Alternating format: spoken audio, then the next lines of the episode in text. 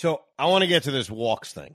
So it's going to be unfair, by the way, whether it's with the Yankees or the Mets, but this is a guy who's going to get crucified in this town. And you may say, well, what, what do you mean by that? And I don't just mean the contract. I don't just mean the expectations, because anybody who comes to New York with high expectations will get hit very, very hard by us as fans, whether it's the Mets or it's the Yankees. You come here, you're Jason Giambi. You come here, you're Carlos Beltran. You come here, you're Francisco Lindor. There are huge expectations. But Juan Soto, and I have not had the luxury of watching him every day. None of us have, unless you're a Nationals fan or a Padres fan. But he reeks of a guy who I think fans are going to turn on because you mentioned those walks, and it's great to draw a walk. Like, who isn't a fan of drawing a walk? But is he going to be one of those guys that's looking to draw walks? And that's frustrating, especially when the guy's an RBI machine or is at least paid to be an RBI machine. That when Juan Soto comes up, first and third, two outs in the eighth, down by three, you don't want him looking for a walk. You want him swinging and extending that strike zone just a tad because he's here to hit 35 home runs a season. And, and, this critique you're hearing from me may sound completely unfair, but ask yourself this question, as unfair as it sounds. Am I actually wrong? Like, am I wrong to say that whether he's with the Yankees or he's with the Mets, there is going to be criticism about looking for walks? And I'm not comparing him to a guy like a Daniel Vogelbach or even a guy like Wade Boggs years ago. I remember Dog uh, as a kid listening to WFAN. Dog criticized Wade Boggs a lot, saying, hey, oh, listen, he's looking for a walk. He's always looking for a walk. And by the way, he was right. I remember as a kid thinking the same damn thing. Like, wait a second. Wade Boggs is one of the great hitters of this generation. Why does it seem he's looking to walk? Walking is a great attribute. There are certain situations in which you want the guy to draw a walk. But then there's that fine line between looking for walks. And I I'm fearful. I, I am that not that he isn't going to be a productive player. Those numbers are very, very productive. But is he going to be one of those guys that's just going to look for walks? And I can see us as Met fans turning on that quick off. Well, listen, I mean, we, we sat there through Vogelbach. Now, listen, he wasn't, no one expected Daniel Vogelbach to sit there and hit 40, 50 home runs in a season and bat like for this crazy average and driving all these runs. But in a DH spot, we you saw someone who looked for walks notoriously, and that killed the fan base. In a big spot, you want that big hit, and yeah, I think Soto, anybody that comes in that's going to make a ton of money, you want you you need someone that's going to actually swing the bat, and if you're looking for a walk, it's going to kill us. So those are the two things. Those are my two.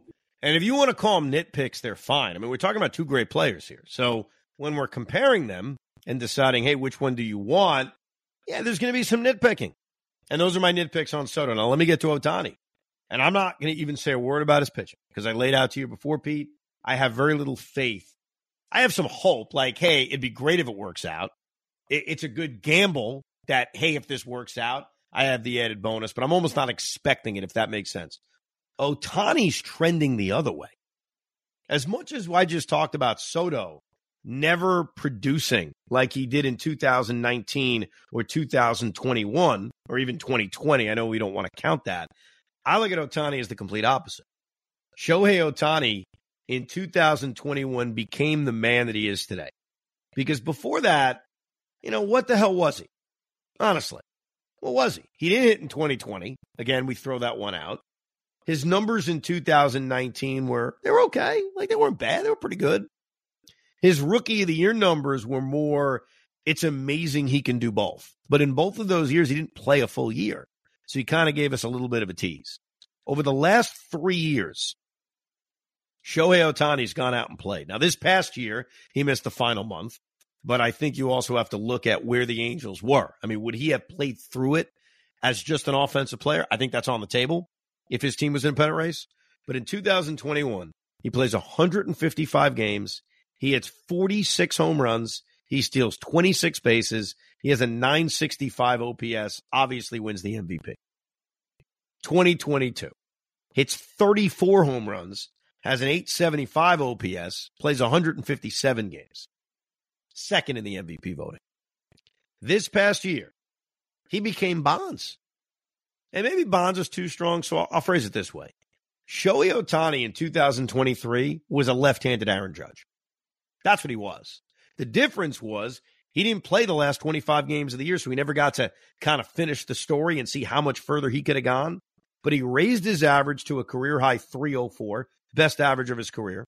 Had the highest OPS of his career, 1,066. So his OPS was 100 points higher than it had been in any other season.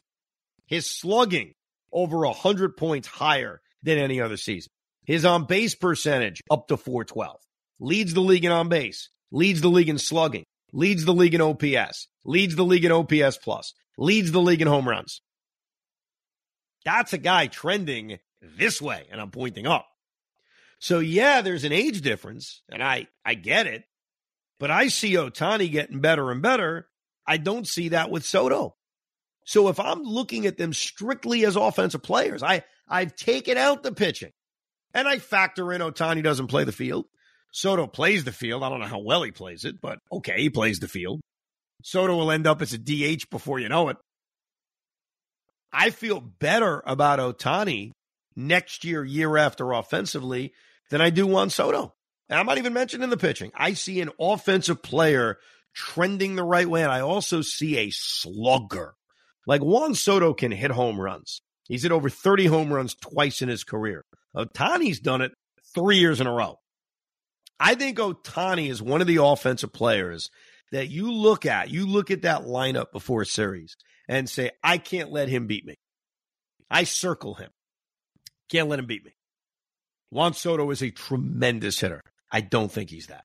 I don't think he's the game changing offensive player that Ohtani is. And again, haven't said a damn word about his pitching. Just talking about the slugging ability that Shohei Ohtani has. And that's a part of why I prefer him. Now, the one thing I will say though, you referenced it where you don't you think that Soto's eventually going to be a DH. Mm-hmm. Problem problem is, and I forgot about the, the the speed with Ohtani, which is really that's another key piece too. You extend the lineup with either Soto or Ohtani, no questions asked, but you limit Pete Alonso. If Pete Alonso eventually is someone that's going to be a part of this team, he's got to be first base. If if the Mets are contemplating Ohtani, are they contemplating moving away from Pete Alonso where Soto can fit? You you say that he's not a, uh, a, a field, good outfielder. He still plays the field. That's still not something that they're planning on just making him a DH in the near future. What, what's your concern? Your concern is when? Because Pete's a first baseman. If if Pete is here next year, the year after that, I'd say at least for the next four years, Pete Alonso is safely a first baseman. So when you say if you're getting Ohtani, are you moving away from Pete? Why would I have to? Why would that be any different than Soto if Alonso's still playing the field? Well, if you say four years, if you give four years to Pete at first base, if you're signing Pete Alonso to, if you're signing Ohtani to a 10 year deal, which I still think he's going to get close to that, I'm still assuming that Pete Alonso is going to be like a six, seven year deal. Right. So it over overlaps where the last three years, Pete Alonso and Ohtani cannot be DHs and none of them be, be on the field. Where Soto, I think you still have that at least five to seven good years of him playing the outfield. He's not a he's not a DH just yet. I, I don't think actually going back with Pete, I don't think Pete has to be a DH in four years. Like I think it's it is nice to have the DH being a resting spot you know, it's nice to have the DH being that position where you can give Lindor half a day off, you can give Pete half a day off. The Mets didn't have that luxury this past year because the DH position was clogged. And I agree that if we're doing like checklist of positive and negatives, that isn't negative about Shohei Ohtani. He is a DH. I doubt the Mets are going to be asking him to get an outfielder's glove and play the outfield. He's only played a handful of innings in the outfield, and I don't think the Mets are going to do it, nor do I think it's wise. Like, especially if you plan on him coming back as a pitcher in 2025, which clearly you are. And I don't want to make it seem like I'm not planning or trying to have Ohtani pitch. I'm not expecting a lot out of Ohtani pitching. That's the difference. Of course, he should try to come back and pitch. That's a part of the beauty. It's a part of that being the great reward on Shohei. But I wouldn't be fearful of well, then what happens to Pete? Pete's 28 years old, 29 years old. He'll be 29 on opening day. I think he could play first base for the next five years. I mean, Freddie Freeman's still playing first base. Like, I don't think he has to move off that position anytime soon. So that doesn't scare me. Yeah, but but the one one counter to that though, you and I sit there, we, we're pro Pete Alonso first base. But analytically speaking, and you go down the, the, the world of baseball, people don't think Pete Alonso's a good defensive player. Well, they're so, wrong. And, and, I don't know what to tell you, but but Pete, we watch him all the time. Is he is he not? I I me and you feel that way, and I think that other people feel that way. But I don't know what David Stearns thinks about Pete Alonso. Is there something that Pete Alonso they're thinking maybe they could get somebody that's a better defensive first baseman, and they want to push Pete to a DH? I think that's going to be difficult. You can't. That's that's that is the knock. If you're going to have, if you sign Shohei Ohtani, I think that may create an issue to keep Pete Alonso. Yeah, I don't think it should. I, I, to me, I don't think it should because I've seen Pete get better defensively. I don't think there's any question. He's a better defensive player today than he was two years ago.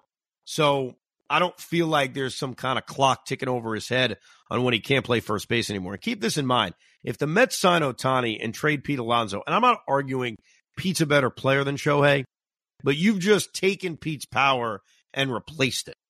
You haven't paired the two together. You know, you haven't said, hey, along with Alonso and Lindor and the emerging Alvarez, here's Ohtani. You've taken Pete away and then replaced him with Ohtani. Not saying Ohtani isn't better, but you haven't made yourself that much better. A little bit better, but not that much better.